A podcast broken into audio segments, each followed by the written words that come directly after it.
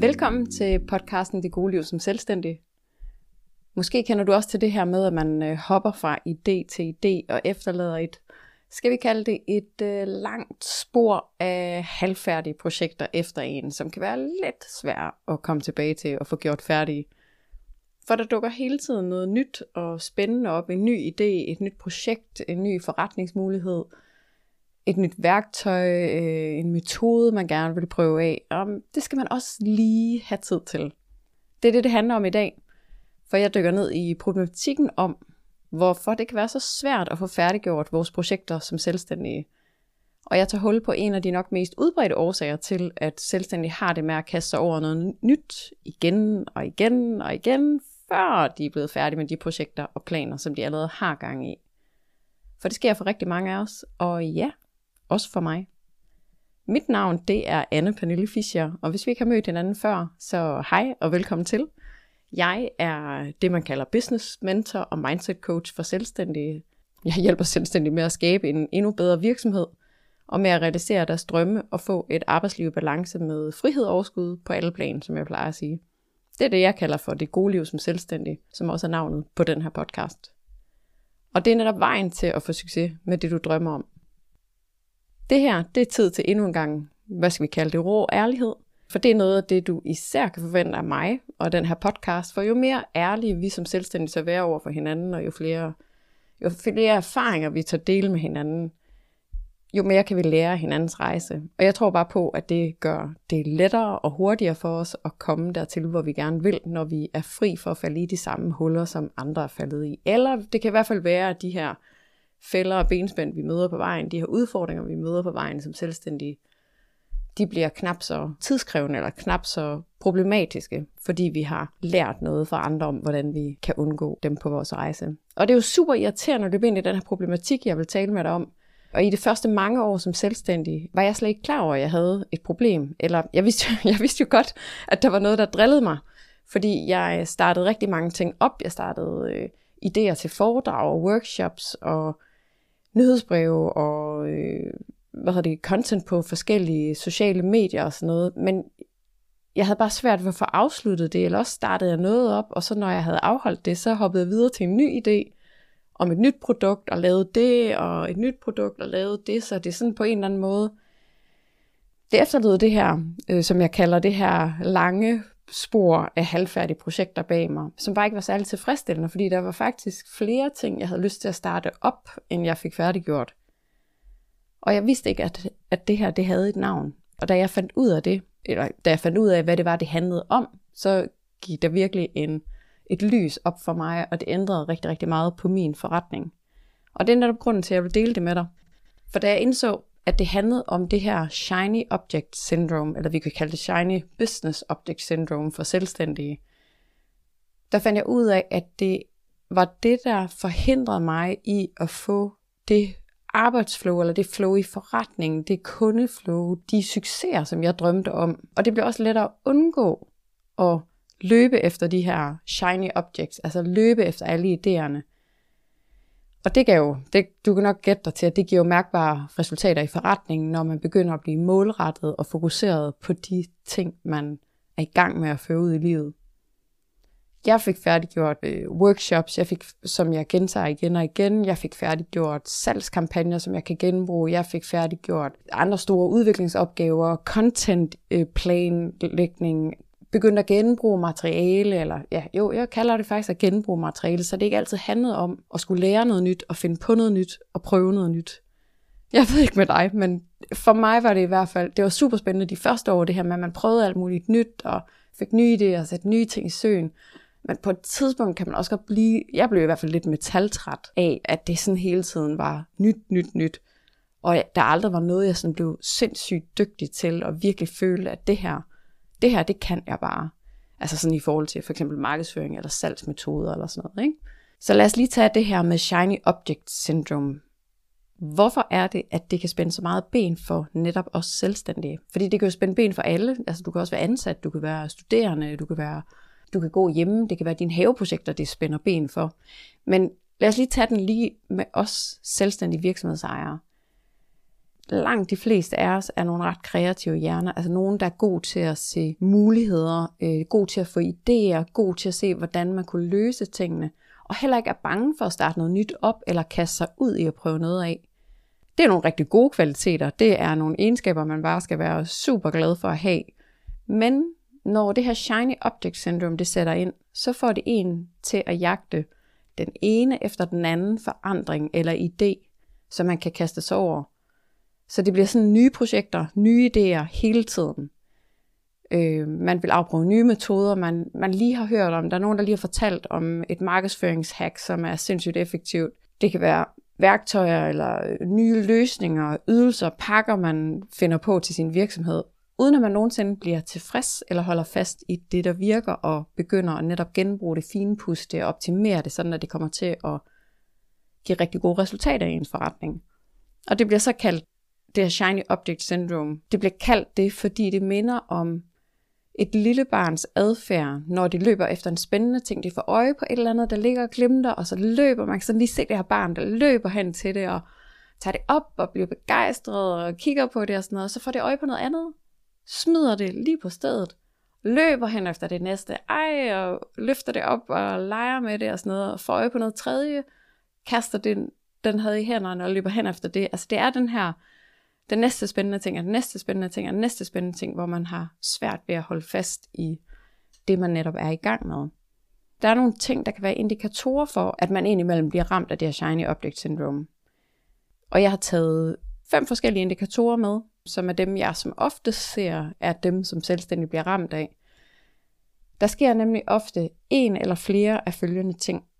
Den første indikator, det er, at man som selvstændig bliver stresset, eller føler sig unødigt presset, fordi der er alt for mange projekter, man har i gang med, halvfærdige projekter, man ikke er færdig med, idéer, man ikke har fået sat flueben ved, ting, de føler, de burde gøre færdige, og alt for mange nye ting, de også føler, de burde bruge tid på. Det er den første indikator for, at man måske er ramt af det her shiny object syndrome. Den anden indikator, det er, at man har svært ved at færdiggøre projekter og idéer, som man har er startet op på.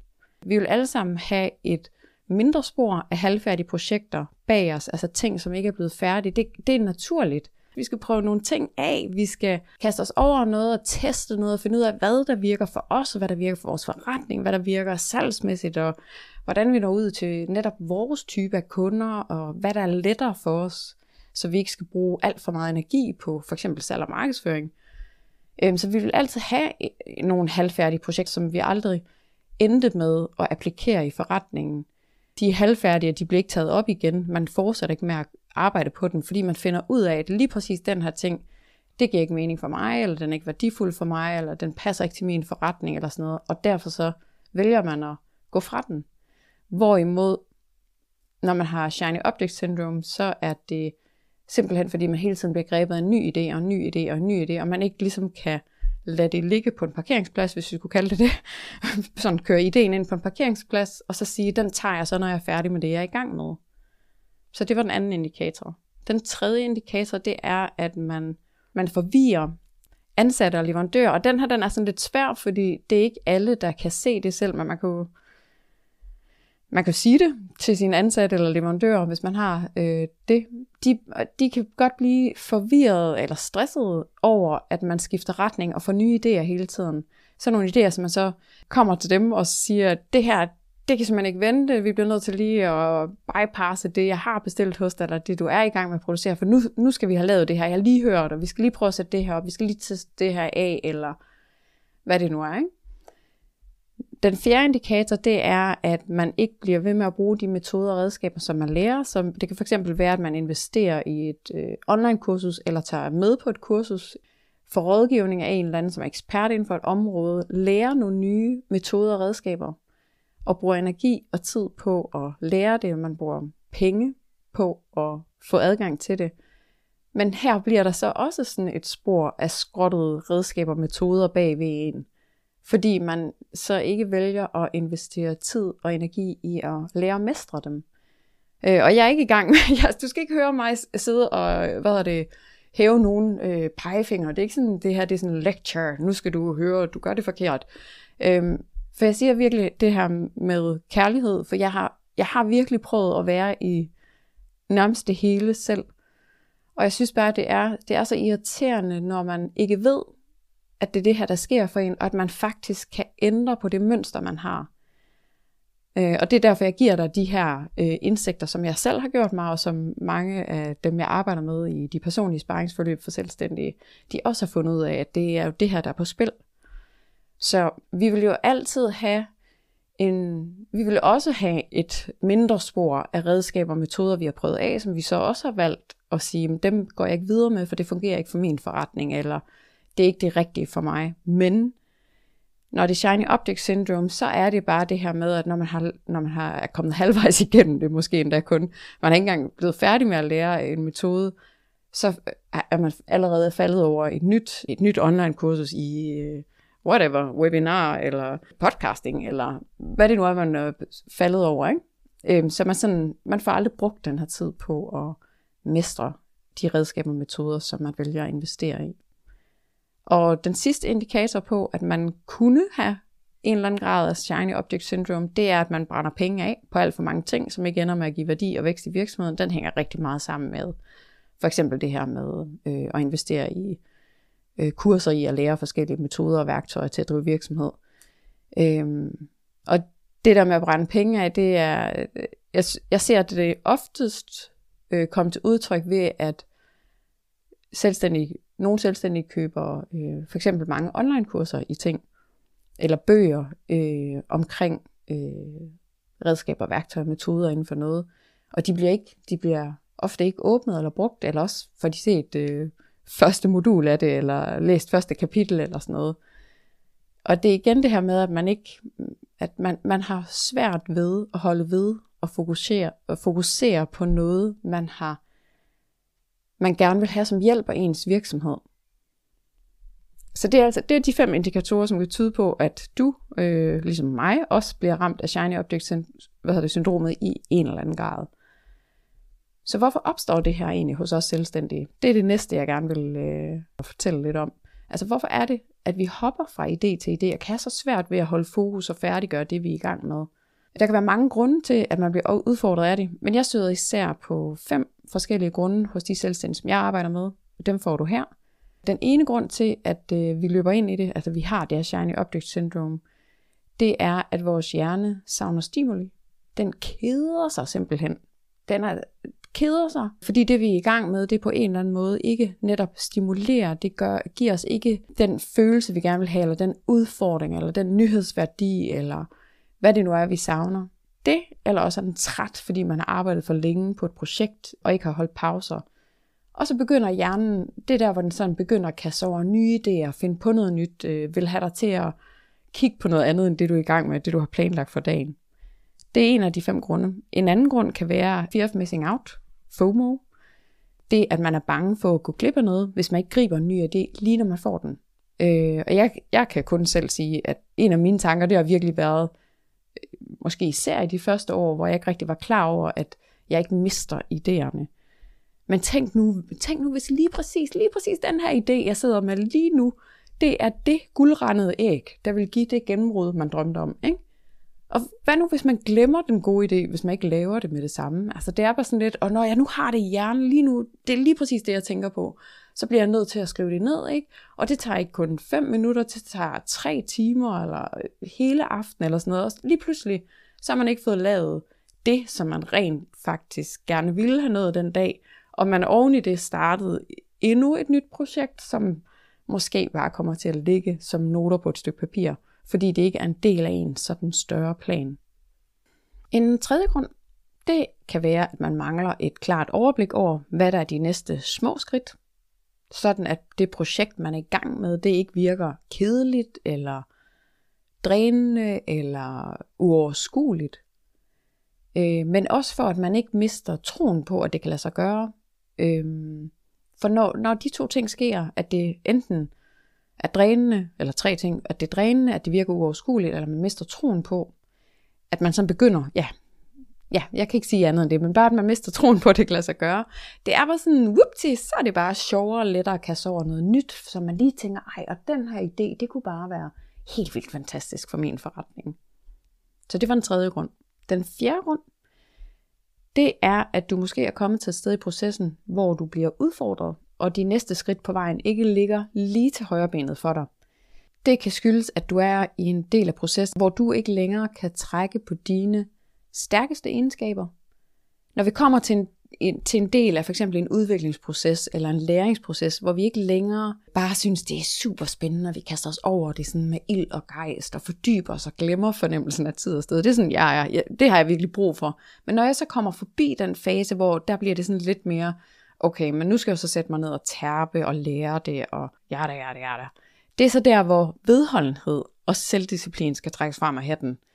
Og det kan være svært, når der popper idéer frem af øh, mørket hele tiden, sådan som glimtende stjerner på himlen, ikke? så man bare tænker, åh, de glimter bare alle sammen om at få ens opmærksomhed.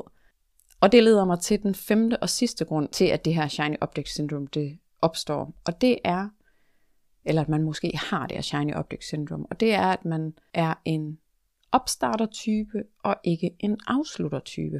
Enten er man mere den ene slags personlighed end den anden. Enten er man mere en opstarter, eller også er man mere en afslutter.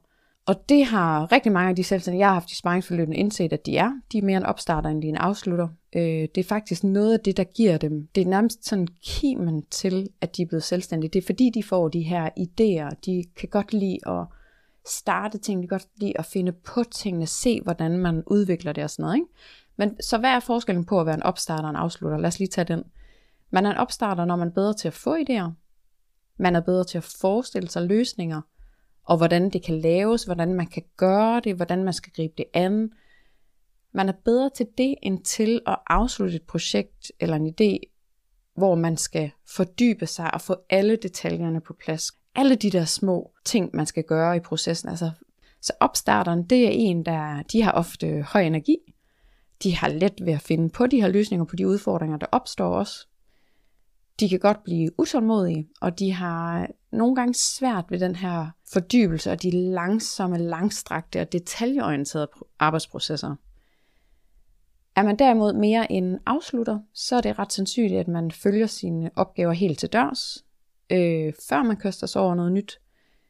Man er grundig, mere, endnu mere grundig end opstarterne. Man arbejder fokuseret og i et mere roligt tempo – Afslutterne de er også ofte væsentligt mere detaljeorienterede og er netop gode til at fordybe sig i at færdiggøre projekterne.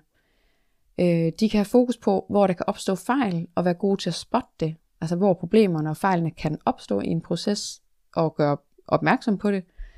Og de bekymrer sig øh, generelt mere end opstarterne, så vidt jeg ved. Jeg er, jeg er selv en opstarter, hvis du, øh, hvis du skulle være i tvivl.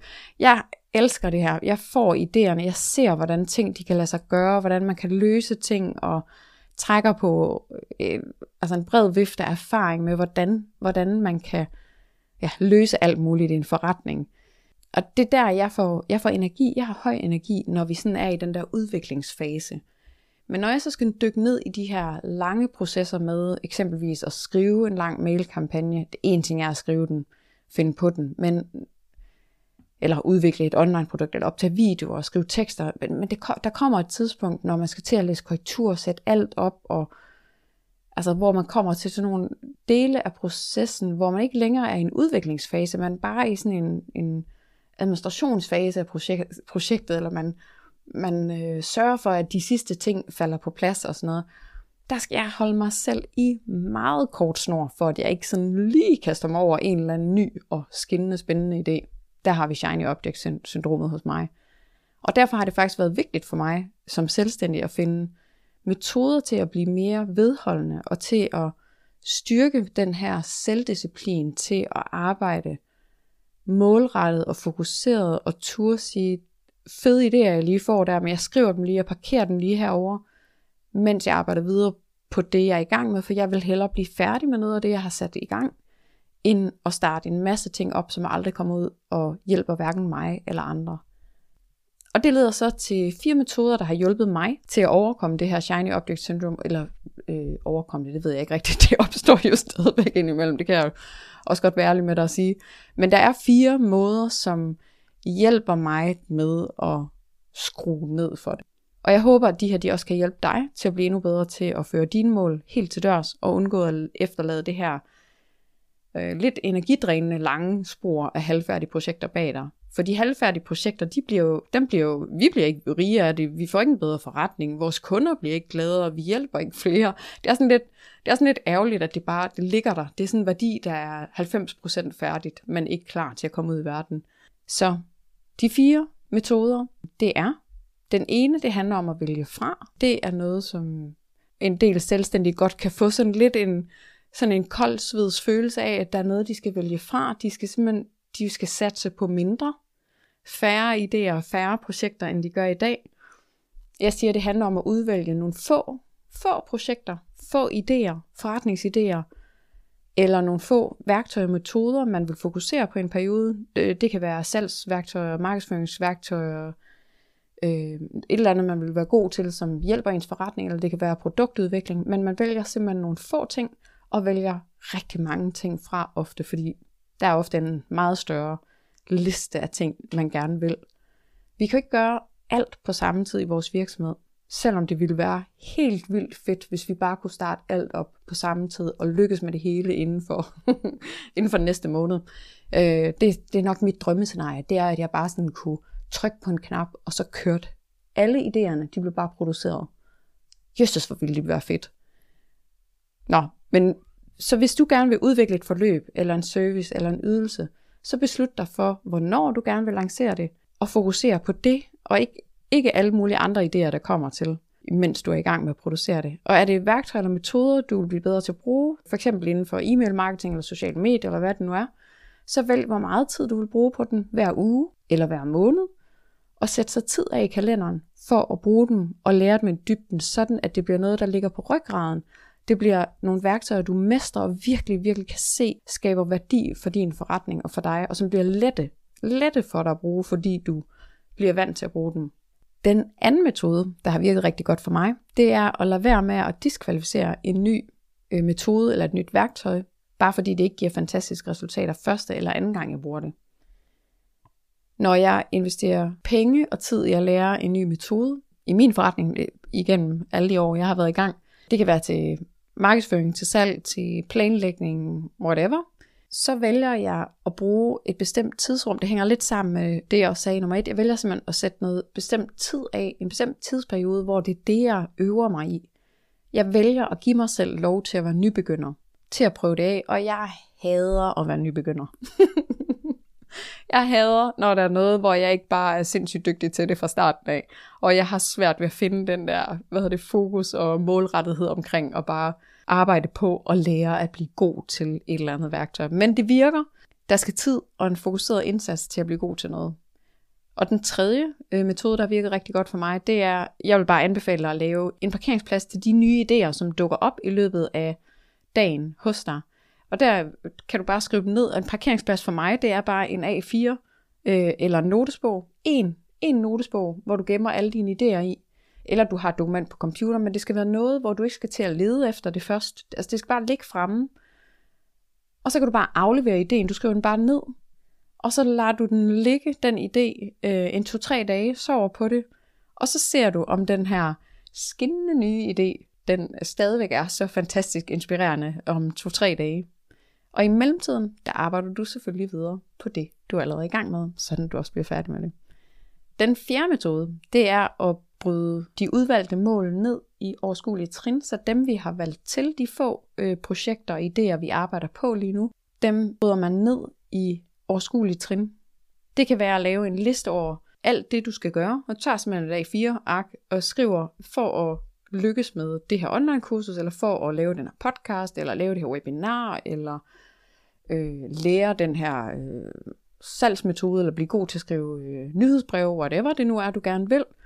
Hvad er så alle trinene, alle de små trin, du skal tage, for at blive færdig med det? For når du, så har du en liste over små skridt, der måske tager dig alt fra en halv time til to timer at gøre færdig. Og når du bryder dine mål ned i mindre trin, så bliver det lettere for dig at holde fokus, holde snuden i sporet. Og det hjælper dig med at blive helt færdig med opgaven, som du har kastet over. Især når du kommer til de dele af processen, hvor det ikke er de der naturlige, dine stærke kompetencer, du kan trække på.